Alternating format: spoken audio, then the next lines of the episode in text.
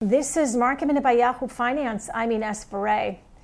AMD is under pressure today, and Xilinx is in the green after a report that AMD is reportedly in advanced talks to buy its rival chip maker Xilinx for $30 billion. AMD makes chips for desktops and laptops, the gaming sector, and also data centers, but a tie up with Xilinx would allow it to compete even more with Intel when it comes to data centers and also expand into 5G telecom and the defense market.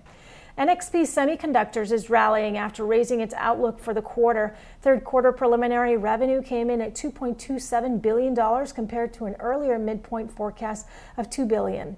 And Speaker Nancy Pelosi has said there will be no standalone aid for the airlines unless it's part of a bigger stimulus deal. Pelosi's office says that Treasury Secretary Steven Mnuchin made it clear that the president wants a deal. Airlines have been seeking $25 billion in payroll support to keep thousands of workers on through March of 2021. For more market minute news, head to yahoofinance.com.